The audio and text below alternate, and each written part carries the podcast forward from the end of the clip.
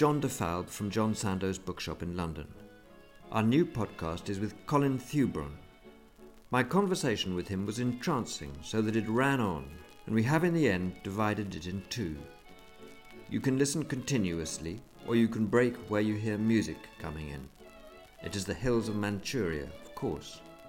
Even so, we scarcely even touched on many aspects of the book, such as the Russian expansion in the Far East after 1858 under Muraviev Amursky, and the ports at the mouth of the Amur, Nikolaevsk and De Castris, which were founded then.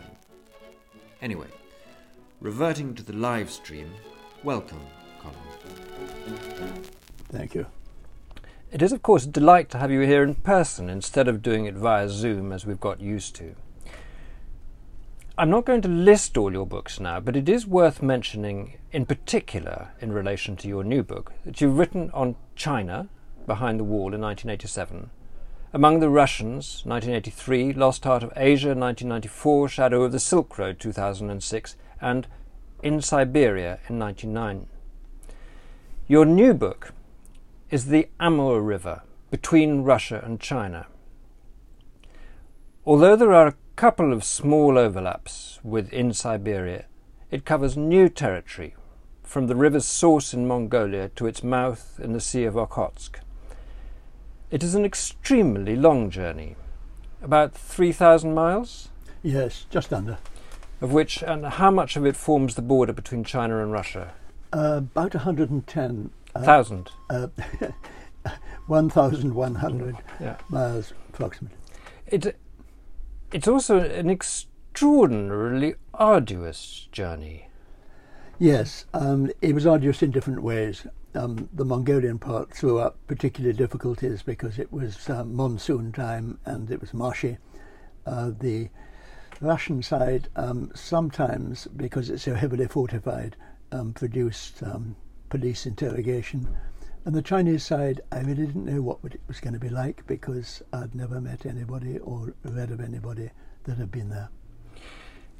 That your division of it into three stages is interesting and points us forward. Will you tell us a bit about the Mongolian bit to begin with and the particular arduous f- nature of that? The Amur finds its source in Mongolia. It's there, the little Onon River which is sacred to Mongolian people, and they call it Holy Mother Onon.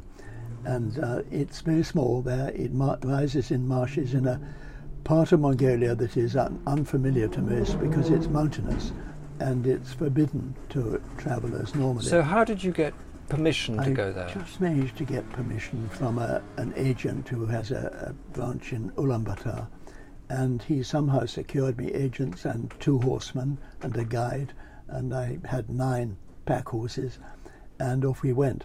But it's normally, um, well, even they said it was dangerous to be in, treacherous to be in because of the swamps, and we had to, deci- to sign documents that absolved us of all responsibility, absolved them of all responsibility for us. So the, the, the, the difficulty of permits is because of its of it being tricky and, and the, the dangers uh, and responsibility rather than it being a military zone or anything like that. Well, there are about 5,000 square miles of it, and it is on the Russian border. So uh, that is a contributing cause, I think, as well as the beauty of it. It's a mountainous country, and it's where Genghis Khan is buried. Mm. And Genghis Khan is like a god to the Mongolians now. So he's buried there in an unknown tomb to the fury of treasure seekers and and. Uh, you talk about going to not exactly look for it, but well, you speculate on where it might be, but uh, also this extraordinary remoteness. I, I want to come back to. It, it almost feels though it's about the most remote place on earth, the way in which you describe it, uh, and, then and then you fell from your horse.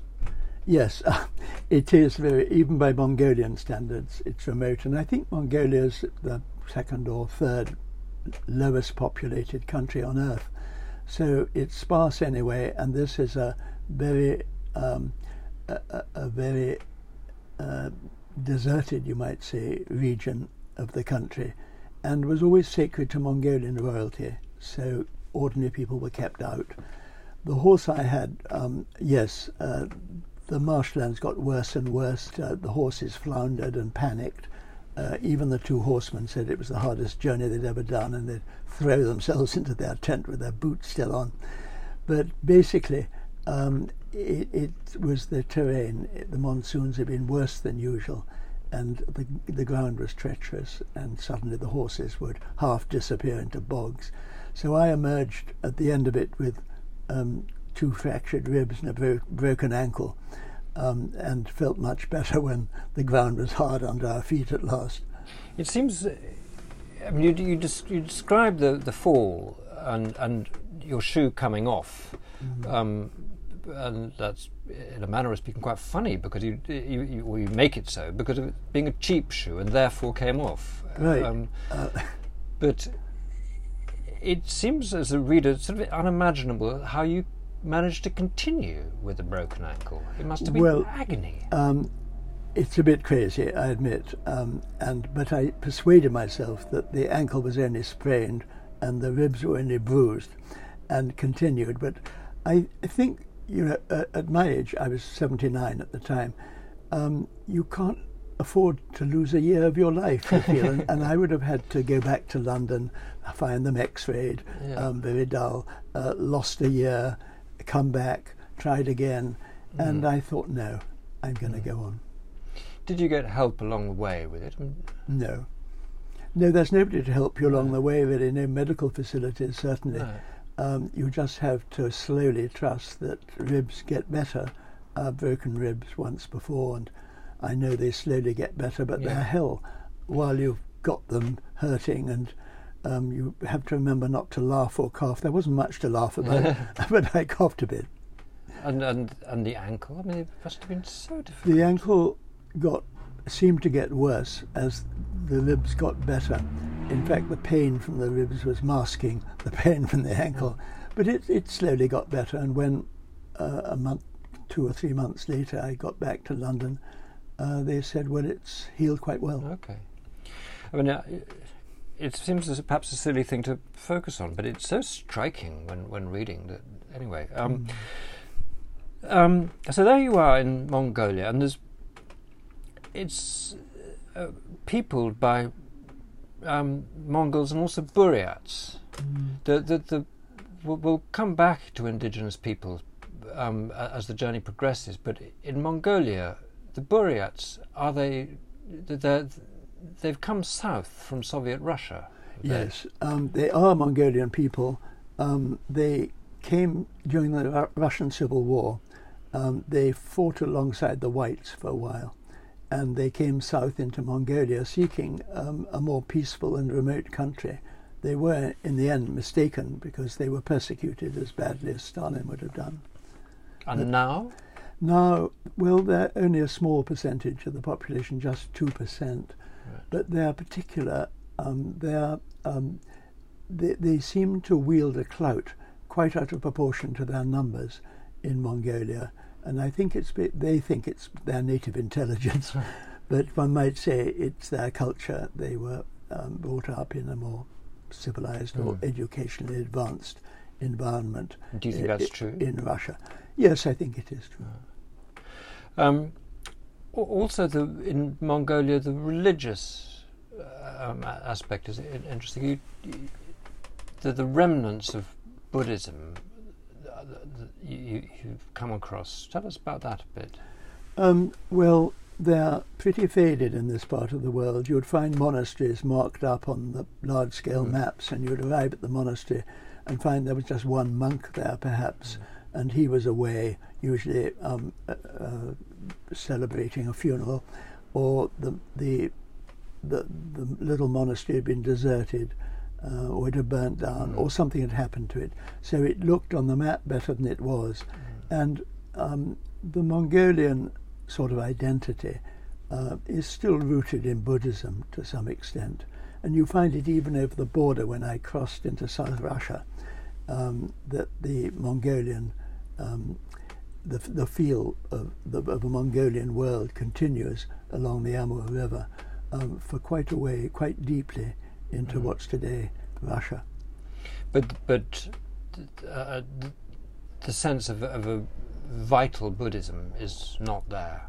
Not really. Um, there are little outposts of it. Um, I met two or three, but even the great monastery of Tsugol, which was perhaps the uh, the deepest penetration of, of Mongolian Buddhism into Russia, even that, when I arrived, at an enormous monastery, um, just had one resident monk, a learned monk with um, rather a strange sense of humour, I found.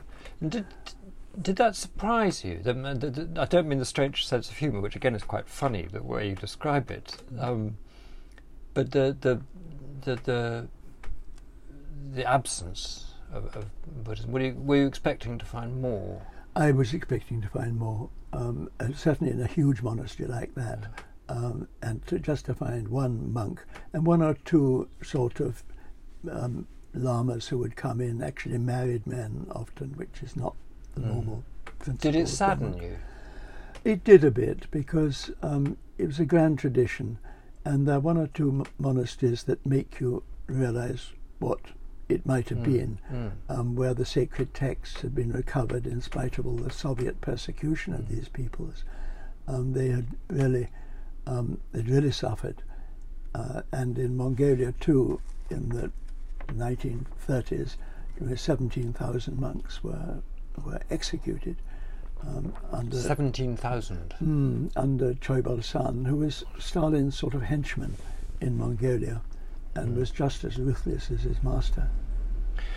when you refer to him in the book, I, I, was completely ignorant of, of him. It's, and it's, it's, shocking, of course. All these things always are. Um, now, we haven't so, so far spoken of the river in the first part, it's tiny and narrow. By the time you get to the Mongolian border, how how big is it? Um, it's not big. It's fast flowing because of the um, the monsoons.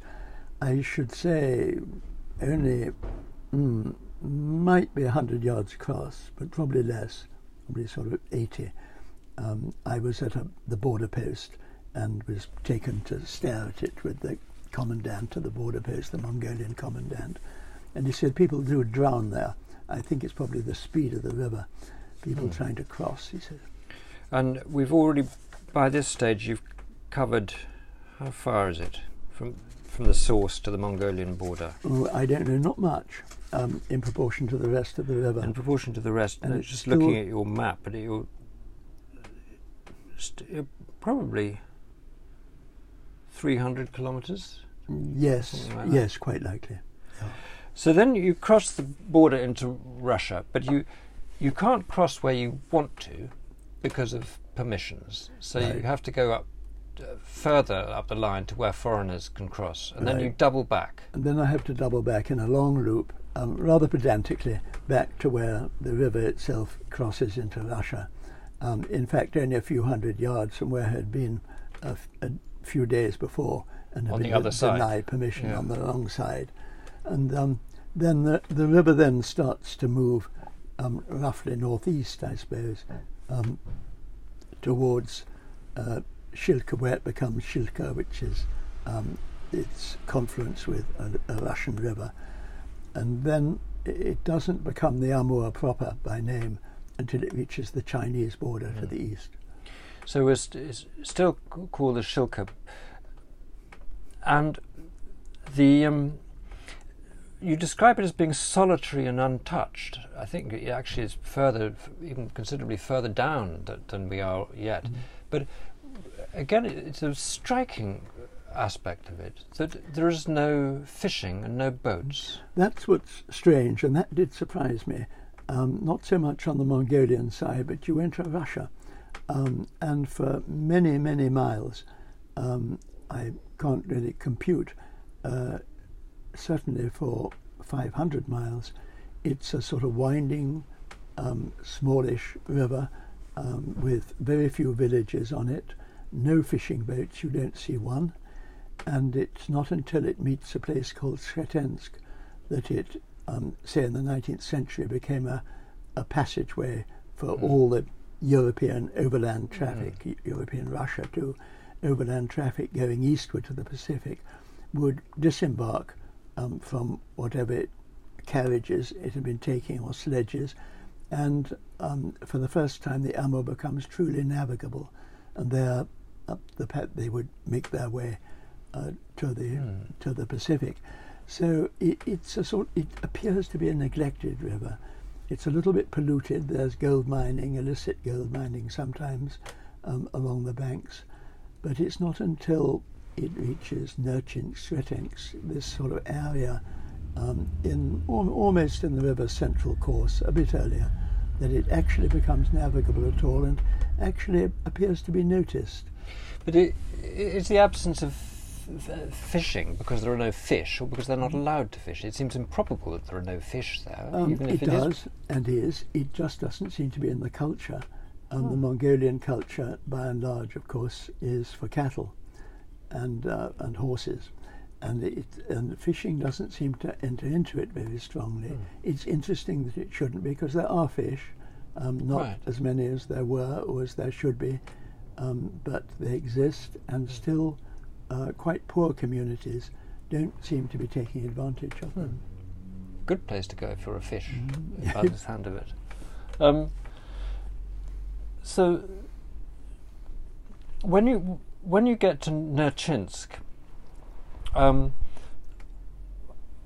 we start meeting, I suppose, European history, um, and you, you mentioned about getting to Sretensk, the, the, where travellers from, from uh, overland travellers will meet the ri- river and it becomes navigable to the Pacific. Um, and and you you take the boat there, and it's the first boat you've seen in 1400 miles.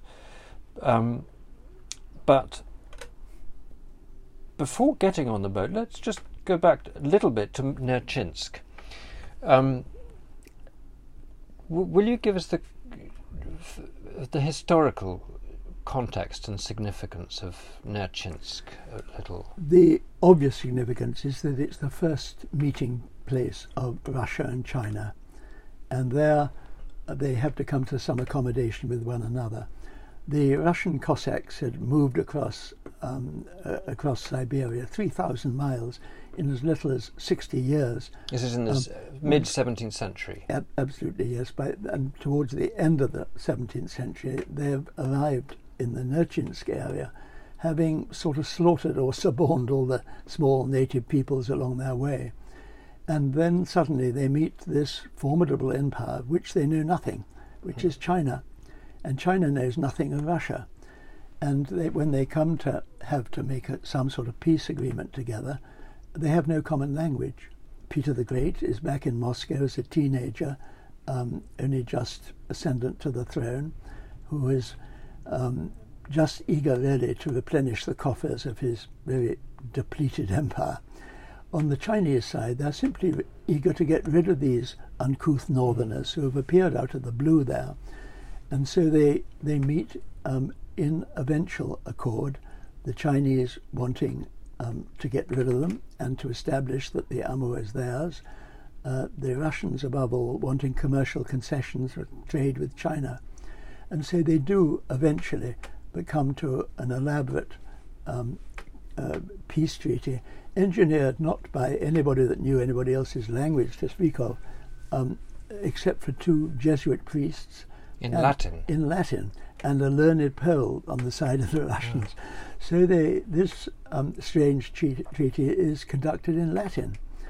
And uh, uh, it's uh, only quite a long time later that the Chinese and Russians start to disagree about the Russians because they've ceded the whole of the Amur River to China, which the Chinese imagine was theirs anyway. Um, they begin to think that sort of point to dishonesty among um, of the Jesuits or to the intricacies of geography which haven't been understood. Mm. They they're dissatisfied with it and tried to get away with it. But for the moment, in 1689, after the Treaty of Nerchinsk is, is signed by these two powers, uh, in the words of the Chinese ambassador, I, I think he says, um, and so we agreed to live forever in harmony. This is, I suppose, one might as well dot the I here that it, without any reference whatsoever to any of the indigenous peoples No. on either No, on either no, part. they're completely ignored by both sides. yeah. The other thing that's uh, interesting about Nerchinsk convict history, its relation to the, the silver mines, this immense um, web of, of silver mining and, and, and a sort of clearinghouse of some kind for uh, convicts. And the, Yeah. in where I've come across the Amur River is in talk, talking about the Dec- reading about the Decembrists Yes. um, suddenly th- these people from the west being dumped in Nerchinsk and places like that. Yes. Did, did, did, you, did you? I mean, I suppose they're not on the Amur particularly, but did you come across traces of Decembrists? Well, I wanted to, um, but there's not much uh, immediately on the Amur uh, that I came across. I wanted in particular to see the um, silver mines where um, uh, one or two of the more prominent aristocrats were exiled. Mm. Um, but I, looking on the map, I realised what a vast silver mining empire it was, and this was miles away, almost on the Chinese border, um, where these people had been incarcerated and, and set to work. And so I, I didn't go. Um, I just realised the immensity of the territory that had once been silver mining and was now finished. Yeah, and the, uh, there's a sense, as you write, that so much his, history has just been eradicated by waves of 20th century horrors. Yes, um, that sort of history, the 1825, one goes back to the Decembrist risings, um, is sort of seems so minor now compared to what Yeah. was laid upon this land, above all by Stalin, of course, Yeah, who, who liquidated all the Chinese along the river um, between about 1937 and 8, either deported them or liquidated them. And of course, the horrors of the Gulag mm. uh, haunt every town here. which uh, and you, m- well, we'll come back to that, but it obviously came across traces of that, well, more than traces, Yeah. but o- over and over again. Um, at Sretensk, um, where you get on the boat, you're quite relieved to get on the boat because you've been detained there. Um, I suppose you're quite used to that sort of detention. Um, not entirely. I've usually evaded it, or avoided it anyway. Um, uh, in this case, I think I was in such a, an obscure place that the local provincial police were immediately alerted and wondered what on earth this old man was doing there. I must have seemed like a, a rather enigmatic old fellow with a limp by then and rather bad Russian, completely ill equipped for spying, looking as if he was travelling like a gypsy, which has normally been a reasonable passport um, away from too much attention. But eventually um, they came for me and I was put into a sort of five or six hour grilling um, by these police who really didn't understand what I could have been about. But I was scared because I thought they were going to throw me out. They threatened to say we're sending you back to Chita, which is the provincial capital, and they'll send you back to London. And I, I began to think, well, this is the end of my journey. That's the worst thing that you fear, really, is not that, at least that I fear, is not so much you're going to be detained or arrested or anything, but that you're going to be thrown out um, or your notes are going to be confiscated. Yes. One's always thinking in terms of a book, I suppose, um, Yeah. for which personally you're prepared to sacrifice rather a lot. I suppose the detention itself just becomes part of the, the narrative. In a way, you know, it's always the same with these things. You're a bit like a journalist. Um, Yeah. It sounds unromantic, but you are. And you're sort of um, searching for copy in Yeah. a way like any other journalist. yeah. And, and copy can include nasty incidents. Yeah, So just as you're being beaten over the head by somebody, you're thinking, well, I can write about this. yeah, Um, it, it gives you a strange distance from yourself, Hmm. oddly enough. Um, you're traveling as if there's two of you.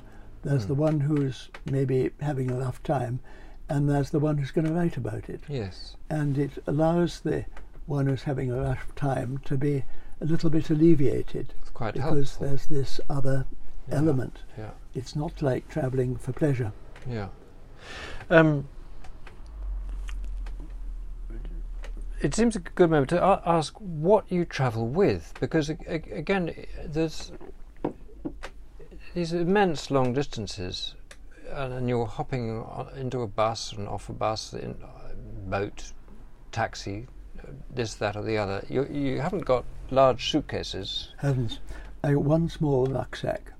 Before travelling, I lay out everything I think I'm going to need and ask myself, do I really need this? And the answer is usually no. Um, in this case, um, I had to allow for fairly cold weather and for mm, lukewarm weather anyway. And I, I um, don't take books, which I normally would. I take language manuals, which you can read endlessly. Mm. Uh, so uh, it's a very, very tight. Um, it's a tight rucksack and small. May I ask what you do take in it? Well, just one change of everything. Honestly, uh, it sounds if I emerge disgusting. No, I don't no. think I usually do, but um, It just seems so, it- so amazing that you managed to do this long, such a long journey with so little. Well, I, I think you know you can do it, and people that um, go on these long treks um, and don't want to be burdened uh, with tents and so on, Yeah. They find they can actually go with not not so very much. You don't need actually nearly as much as you think you do. Um, but you need something. You you, You need, need paper. Yeah, also, you Uh, you which is heavy, Small notebooks in my case because my writing is minuscule. right? and um, almost illegible even to my wife. so, um, so that takes care of that.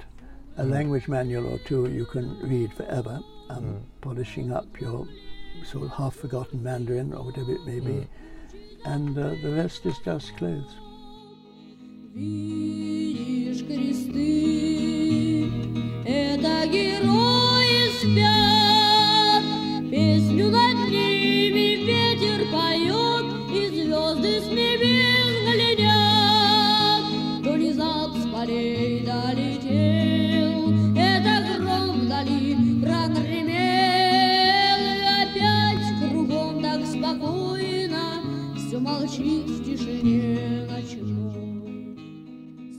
On we go on the river, on the boat, um, where again there are historical companions you invoke. Chekhov Yes. um, is the primary one, perhaps. Yes, he's almost the only one. Um, the Russians themselves very rarely came to this area. I mean, not educated Moscow intelligentsia.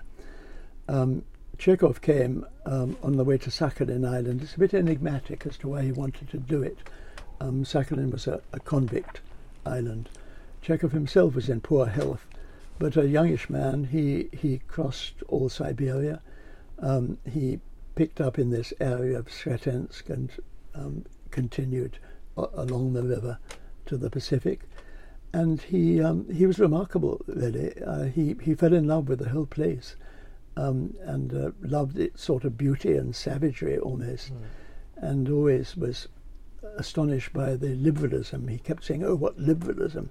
in his letters home because people were speaking their minds, and old women It's- were it's smoking pipes um, and things. It astonished him. mentioning there that the the, the, the context you're talking about is is uh, 19th century convict territory or an exile territory. People have been exiled to Siberia, and there was no death penalty in 19th century Russia. No. Uh, That is, uh, which of course m- casts its illumination in a way over those who sent to Siberia.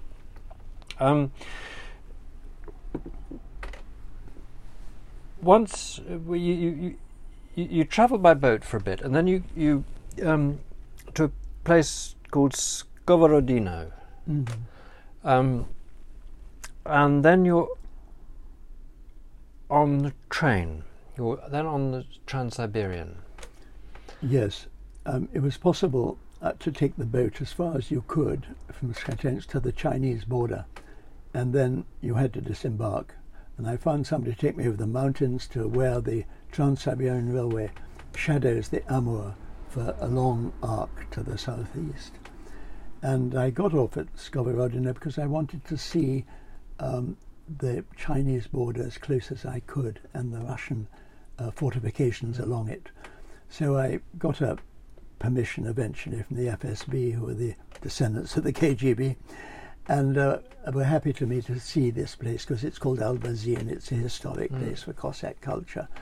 And um, suddenly you are looking across from Russia at the Chinese border with the enormous um, mountains facing you, uh, deserted, and looking along the Russian border, you see nothing but barbed wire fences and raked earth between to portray anybody crossing, and watchtowers at regular intervals, and nobody allowed there, except you're able from one or two points to look at it, um, as I did.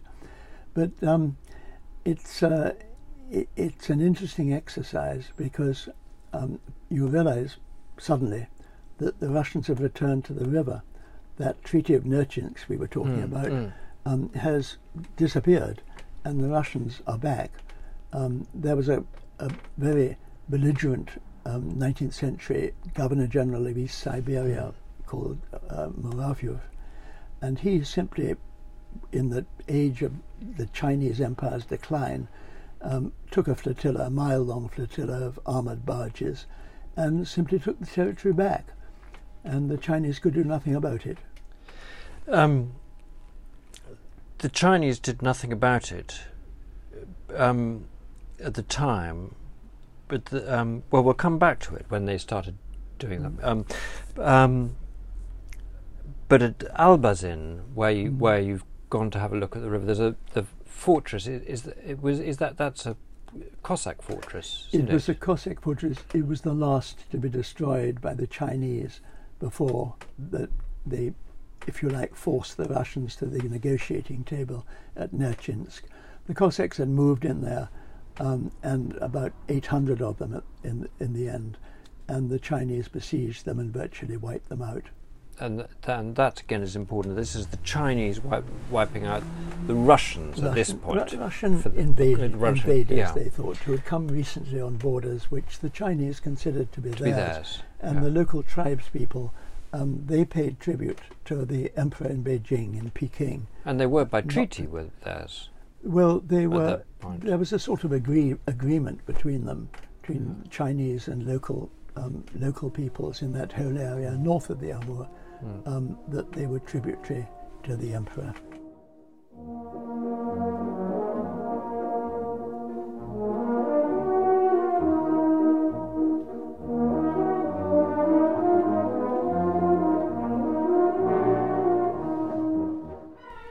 Having, having been to Albazin, you, you're then back on the train for a long way to um, Blagoveshchensk. The stretch that you cover by train, my understanding of it is that what you, in fact, is what you just said, that all the way along that stretch, which is uh, almost a thousand miles, is a, The the whole stretch, the whole border between Russia and China, And is 110,000. Yes. um, but the the, the uh, one thousand Sorry, one, 100. one, 1,100 The- the- miles. this this stretch, um, the Russian side is all barbed wire, so you can't get near it. Right. And the Chinese side on that this on this stretch is all uninhabited and mountainous. Um, not entirely uninhabited, but it's um, it's pretty comparatively deserted to to its later later stretches. but you, you, you weren't tempted to cross over to the Chinese side at this point because Uh, not at this point. Um, because there's nothing to see. Well, there was less to see Yeah. um, than than later.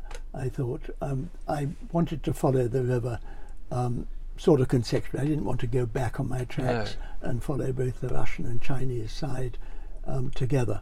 Mm. So um, I crossed over at Blagoveshchensk, um, which is the first probably city of any size on the Amur at all.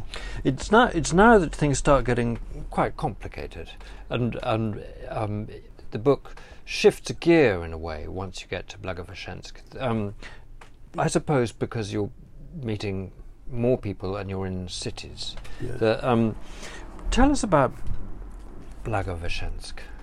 Well, the interest to me of Blagoveshchensk immediately was that you're just half a mile away from China.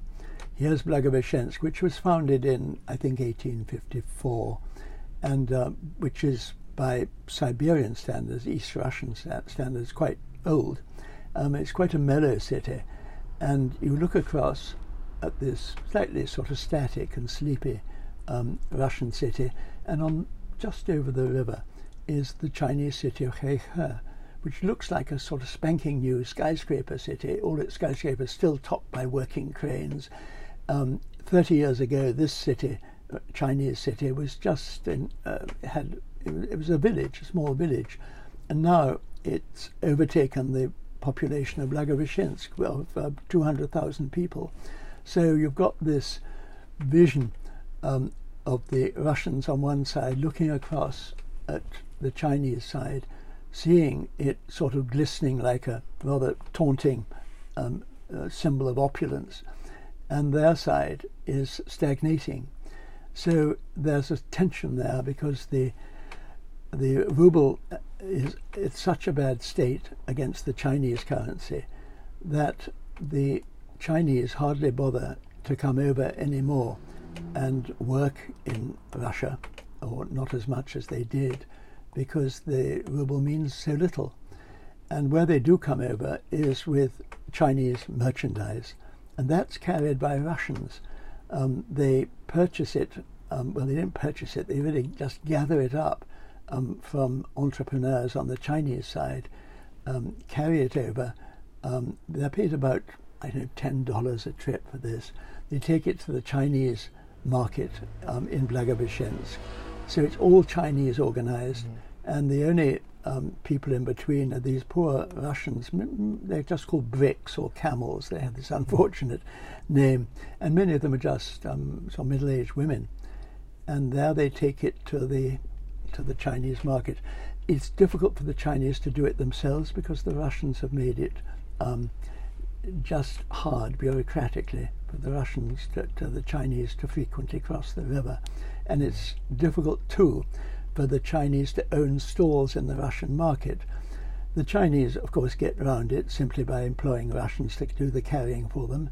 And in the market, they go into official partnership with a Russian mm. and continue work just the same. So all the goods are Chinese, even the T-shirts labelled Russia are made in China. And of course, the Chinese uh, are dominant, and the Russians hate them. And I, that's the, the, what I was going to come to the, the, the sense of the contempt um, expressed by all the Russians you meet towards the Chinese contempt, hatred. It, it's a sort of contempt. Um, it's a, it's a mitigated contempt because they acknowledge that the Chinese work harder. Mm. They tend to say they work harder, but they can't be trusted, and they clo- have closed hearts, mm. as they say. But um, the two peoples are so different. I'm most reluctant to talk about, you know, cultural yeah. um, cultural identities, mm. but we have two very different mm. peoples meeting here um, and very little attempt to learn each other's languages, um, or, as I could see, to mix together. And and that's been going on historically along that border for as long as the, they've seen one another there. Yes. And um, and then after the grimness of Blagoveshchensk, the, the decayed um, 19th century decayed Soviet stuff that you see. Um, you go uh, you cross over to the Chinese side to Heihe. Um, how do you cross over? There's n- it's not on a bridge. There aren't bridges. There are no. un- un- in, un- uncompleted bridges. One uncompleted One. at the time I was there uh, over the entire length of the river, which shows how much distrust there's been. Um, I wouldn't say Blagoveshchensk is grim exactly. Um, it's mellow and rather stagnant, but you can cross over on an ordinary little ferry um, either Russian or Chinese, um, prob- probably Russian, organized. It arrives in Heihe after simply crossing the river. The river by this time has not the Shilka or the Onon, of course, it's become the Amur proper. Um, and it's had a change of gender. It's no longer a female river, it's the Russian little father Amur. or on the Chinese side, as you cross, it becomes the Heilongjiang, the Black Dragon River. And I arrived in Heihe, it was carnival time. They were celebrating Golden Week, as they call it, which is the celebration the Chinese have of their foundation by Mao Zedong of the Republic in 1949. And so there were all these tremendous celebrations and a sense of activity and, and uh, busyness still going on. So it was quite a shock after Blagoveshchensk sounds arrived it, here. it sounds extremely energetic. Energetic, and Um, also there were plenty of signs of wealth, of, of large, expensive cars in front of apartment blocks, and of course all this activity in um, uh, in India, all this dancing and, and um, celebration would be in honor of a god. Um, in Brazil, it would be a festival, a fiesta, but um, here in uh, in China, um, they were advertising China Gold, all the dancers, uh, so typical, but but um, full of full of commerce too. And and, uh, and the, the contrast is sort of surreal after what you've come from on the out- so close. Yes, because the Russians who used to go over when the ruble was stronger and trade um, have abandoned it. Uh, there's a large free trade zone, so called, which the Chinese instituted, and there's nobody there. Uh, so all you see among you know hordes of Chinese is the very occasional, slightly bewildered-looking Russian. And uh, the um, it's here or near here that there's another important historical thing. The, the Chinese offshoot of the Boxer. Well, this was back in, back in Blagoveshchensk when the Boxer Rebellion in China, um, the uh, kind of civil war, began to, or the Russians feared it was going to spill over into Russia. Um, they took fright, and the large Chinese population that uh, Blagoveshchensk had at that time, I was talking about the year 1900, um, was slaughtered. Um, over 5,000 um, and, and later many more were simply deported, um, marched away by Cossacks to the banks of the Amur and um, either shot or bayoneted or simply pushed into the river and they couldn't swim. And this is something which the Russians have uh, tried to erase from their history, I'd say. In the Blagoveshchensk Museum, um, it's ignored. Uh, there's just a, one canvas which shows um, Cossack soldiers defending uh, an apparently beleaguered city. And the he- and the Chinese take on it half a mile away. The Chinese take on it. Um, half a mile away is Heihe, which is full of um, full of activity, but you travel a little further along the river by bus, which I began to do, not knowing what this was going to be like, and you come to Aigun, which is the site of the second treaty, which, which the Russians forced on the Chinese, and there, uh, at that treaty, the Russians took back uh, the whole of the river up to their side. What date was the Aigun Treaty? This was um, 1858. So that's Muraviev Amursky. That's Muraviev Amursky who uh, forced it on the Chinese. Um, it's what the Chinese call an unequal treaty, and they've never rescinded Yeah. that definition of that treaty. It's been sort of formally agreed that the border is now between the two countries is now the Amur River, but the Chinese have never gone whole hog on that, and they still say that that treaty was unequal in the way that the British treaty was at Hong Kong's and all the old imperial predators. And those were unequal treaties, and of course the uh, you know the British have given back and the French their concessions. Only the Russians have never um, never even suggested or countenanced giving anything back um, from those enormous lands that they usurped in the late 1850s. Well, the, th- these. We, we, again, we'll come back to those lands a bit.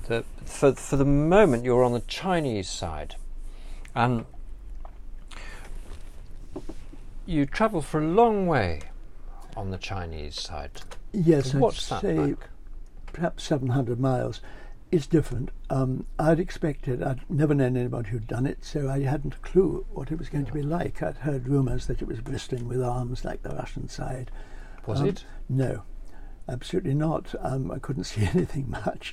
Um, uh, what you did see was white watchtowers along the river, but, but spaced at quite long, long intervals, nothing like uh, the Russian side, and nothing like that sort of paranoia that you sense uh, when the Russians are thinking about Chinese infiltration.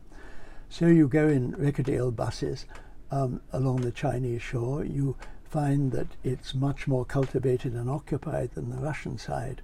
There's sort of wheat fields and maize and um, vegetables in great, huge fields up mm. to the horizon, and uh, a feeling that um, things are a great deal more organized and rather more prosperous. Mm. The towns all might be have been built in the same moment, typical sort of six-story um, street tower, uh, buildings, flat blocks with perhaps shops below, stretching along straight gridiron of streets, mm. and uh, not not rich by Chinese standards, but um, a good deal more organized seeming mm. um, than the Russian side. A sense of people living their lives in, in an ordered way and well, a sense that the Chinese so often give of, of being industrious, yeah. um, of, of, getting to work and making making things work if they can. Yeah. Did you enjoy travelling along Chinese that Chinese stretch? Um, I don't know if I exactly enjoyed it. Um, my Mandarin's very bad, for one thing. I had fewer. Um, my Russian is better, neither any good, but um, my Russian is better than the Mandarin, and sometimes I find it very hard to understand what people were saying to me. Um, I was traveling with a, a, Chinese who had been um, uh, sort of allocated to me almost by a Russian friend on the far side who said, That's if you don't have a Chinese friend, um, you'll be murdered or cheated.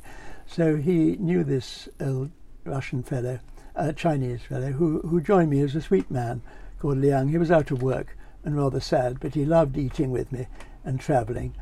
And um, so I, I, was with him. And which was helped. helpful.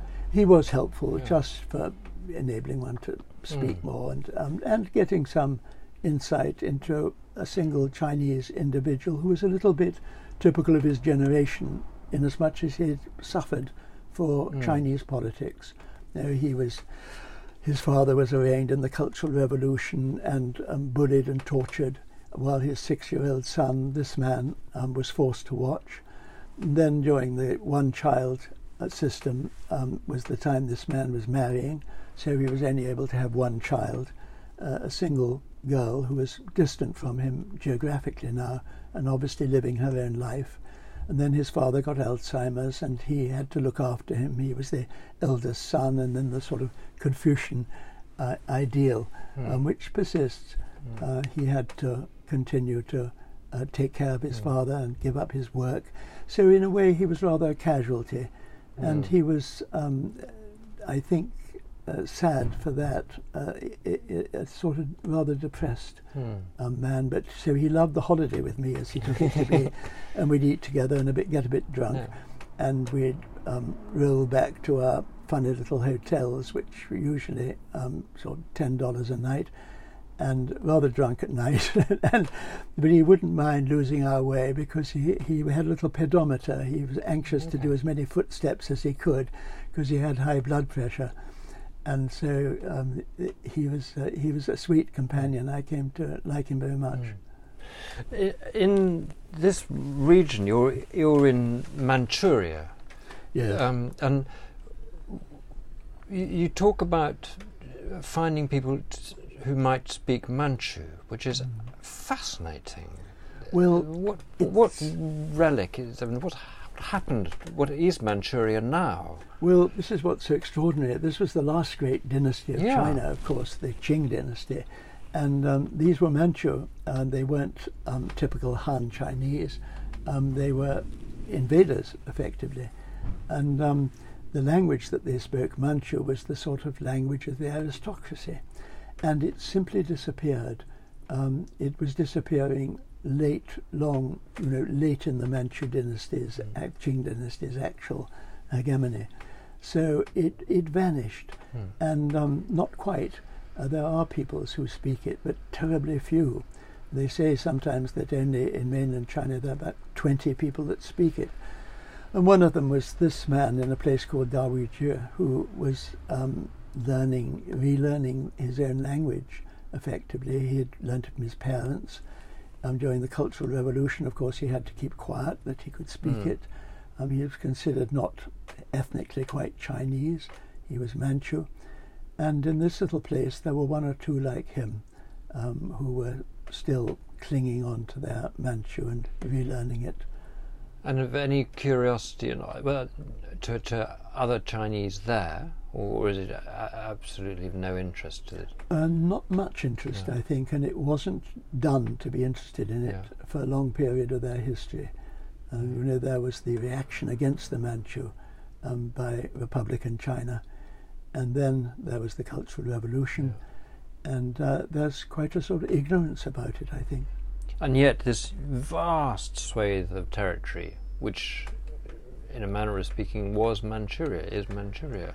Um, yes, which well, the Manchu Empire was uh, as larger a stretch as the Chinese Empire ever became, I think, under any dynasty. But most of it, or then annexed by r- the Russians under Muraviev Amursky. Well, all the lands to the north To of the the Amur Mm. were, were seized by him in the mid 19th century, but the uh, Manchuria itself tends to be the sort of what they call the Great Northern Wilderness to the north of, um, of Beijing, if you like, of Mm. Harbin, around Harbin, up to the Amur River.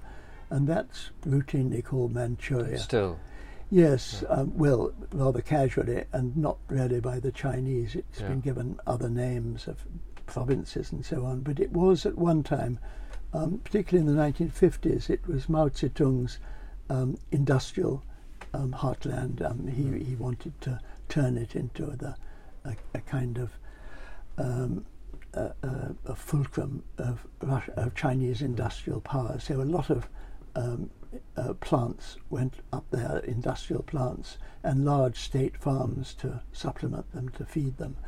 But all that began to fade away, and as we know now, um, the um, the real uh, pulse of Chinese power is down in the area more to the south of um, of um, Shanghai and Mm. Shenzhen and so on. You then crossed back over the river to um, the Russian side at Khabarovsk. Yeah. Um, and we're now really in the Far East. Um, and the Khabarovsk is distinctive also for being a confluence with another immense river that's coming up from the south, um, the Ussuri. There must be many confluences of other rivers coming into the Amur that you've not remarked on. But here, tell us about this one. What when the Ussuri meets the Amur? Well, um, uh, probably apart from the Songhua, which is further to the west, which is the most polluting um, and major um, arrival of, in the Amur of a tributary river, the Ussuri is the best known and and the most powerful, and it um, it was famous. I think there are probably two things that people um, relate the Amur to at all. One is the Amur tiger, of course, Mm. and the other is a, a, a conflict on the Ussuri River between Red Guards and Russian border border patrols. Um, this was during the Cultural Revolution in, in the late um, uh, the late six, 1960s, and there's a tiny island called Zhenbao on the Ussuri, which became a scene of conflict. Um, the Russians regarded it as theirs. Uh, the Red Guards invaded it and regarded it as theirs, and there were some very ugly skirmishes. And after this, um, much to the lament of Russian veterans who regard the river as um, soaked in Russian blood, it was quietly ceded back to the Chinese um, in, in, without any fanfare at all. There's So a rare instance of the Russians stepping back on something. Yes. Um, one has to say what they stepped back from was little more than a sandbank with some willows on it. um, so it was nothing much, Yeah. but it was a concession. Um, Khabarovsk itself, um, uh, what, what is that a big city? What- Yes, it's the largest on the Amur at half a million inhabitants. Um, Khabarovsk is um, the point at which the Russian, the Amur River, uh, leaves the Chinese border and for about 600 miles flows northeast to the Pacific. So it's, it, it, there's a complete change of direction for the river. One thinks, in a sense, it's just going east, east, east. But at Khabarovsk, it, it does a left turn and goes north. And now you're in a um, different, altogether different region. One of the things that I find fascinating here is I think of Arseniev, um, and correct me where I'm wrong here. I th- think that for Soviet children, Arseniev was uh, like Jack London was for Russian, for, for American children at another generation. The, all that Call of the Wild stuff, and then was made, was in a sense brought to the West. Um, by somebody even further east to the Kurosawa film, that Yeah. incredible film, uh, Dersu Uzala. Yes, one can hear still Arseniev calling for Dersu Uzala Yeah. in the film. Um, that sad ringing tone when Dersu Uzala had left him, Yeah. I think, and, and gone back into the taiga, the Russian forest. Um, it's uh, a strange and rather sad history because um, uh, one doesn't know quite how Dersu Uzala died, but he left uh, house in Khabarovsk, I think it was in the city, and um, goes back to the wild.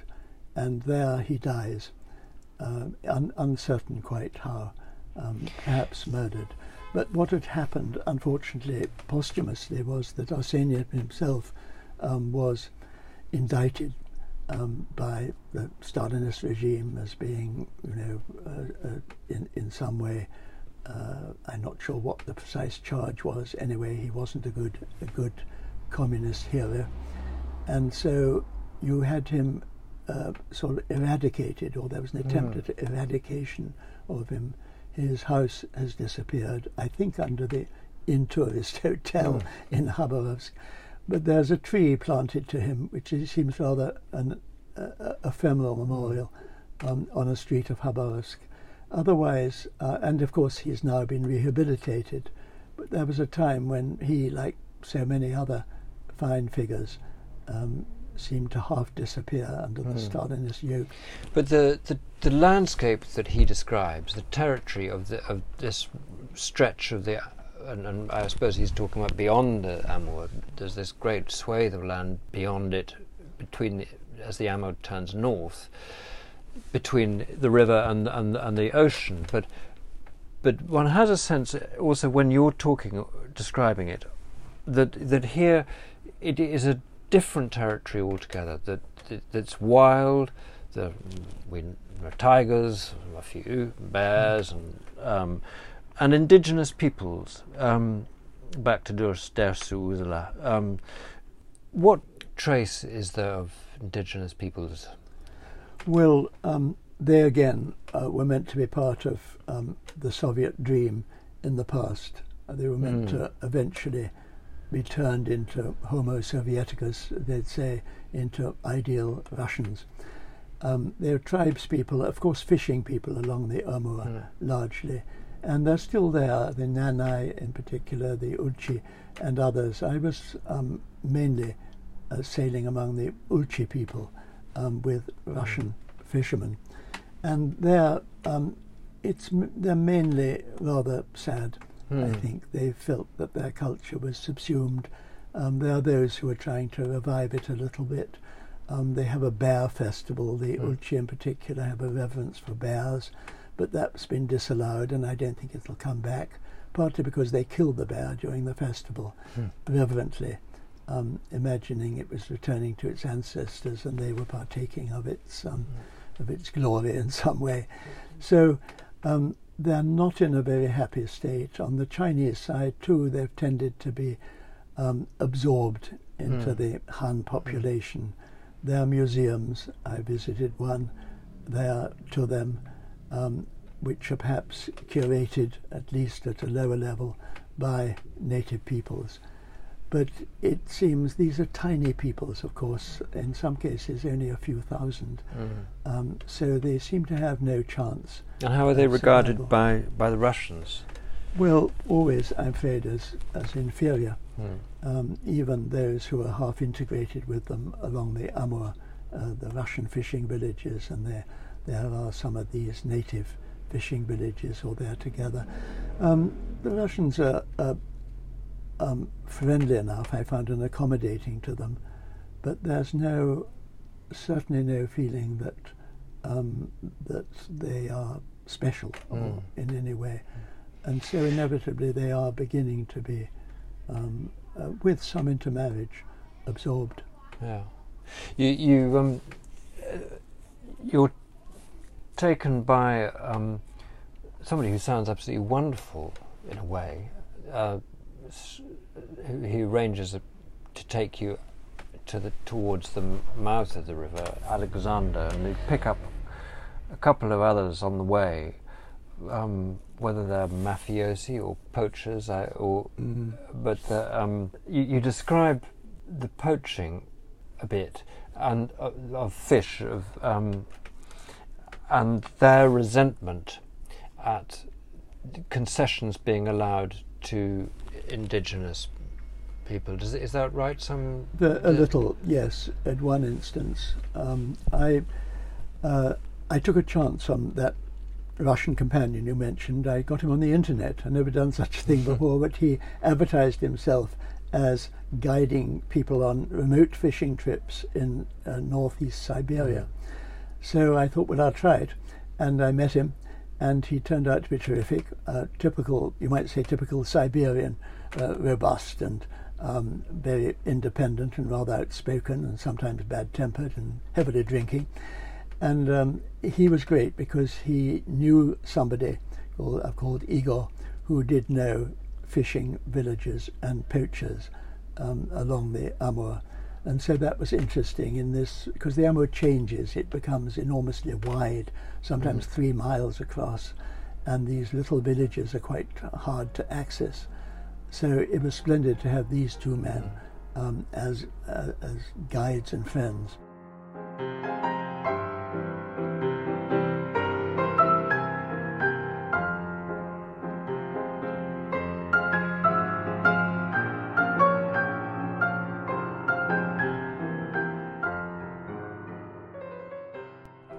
Now that we've reached the end of the journey, I, there's a couple more general questions I wanted to ask you. What, what did they make of you? I don't know is the short answer. Um, you always, always think you know, but I don't. Um, I don't know what I made of myself in a way because I've never really um, confronted the fact that I'm as old as I am, and here I was in my 80th year, um, doing this uh, tough journey in a very remote part of their world, and I think they didn't know. The authorities and the police didn't really know, couldn't work me out. Russians themselves tended to accept me, I think, rather well. I think they were privately um, a little bit uh, astonished and um, maybe thought I was a bit foolish to be doing what I was doing, but largely they were pleased, uh, as the Russians usually are, to, that you're there and they can uh, show you their village or their town and share their hospitality and above all their vodka. so there was a feeling among the Russians, certainly, um, I thought that one was welcome, although um, clearly very strange and a little bit inexplicable. On the Chinese side, um, very hard to tell. You're so obviously foreign, they assumed I was Russian, Yes. um, except that. Was uh, that difficult, the, the presumption that you were Russian? Uh, no, not particularly. Um, very occasionally somebody would address me in Russian, but not much. Um, no, they tended just not to feel that you couldn't, first, that you couldn't understand their Mm. language, they assumed, and very often I couldn't. And um, at other times, well, the companion I was with um, would announce who I was, to my embarrassment, to anybody that was going round. Mr. Tubalong, as he called me, Um, he said, you know, he, he fell off a horse in Mongolia. He's a little odd, but he's very old, but he can use chopsticks and so on. He, he would have these long conversations about me as if I wasn't there. and the Chinese kind of would be amused. Yeah. And I found ordinary Chinese were, were pretty charming to me. I didn't. Uh, I think that um, the sense of astonishment is going to be there with any reader you have. I mean, it, it's absolutely startling journey to read about.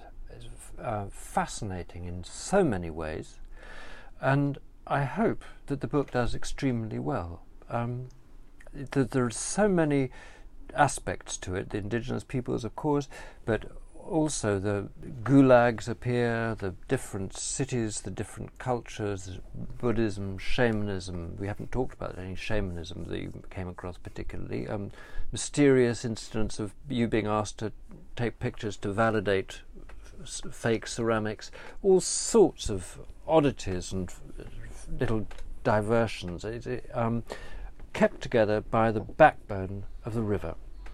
Um, it is available at £20. Um, so do let us know if you'd like a copy. Meanwhile, Colin, thank you very much indeed. Thank you.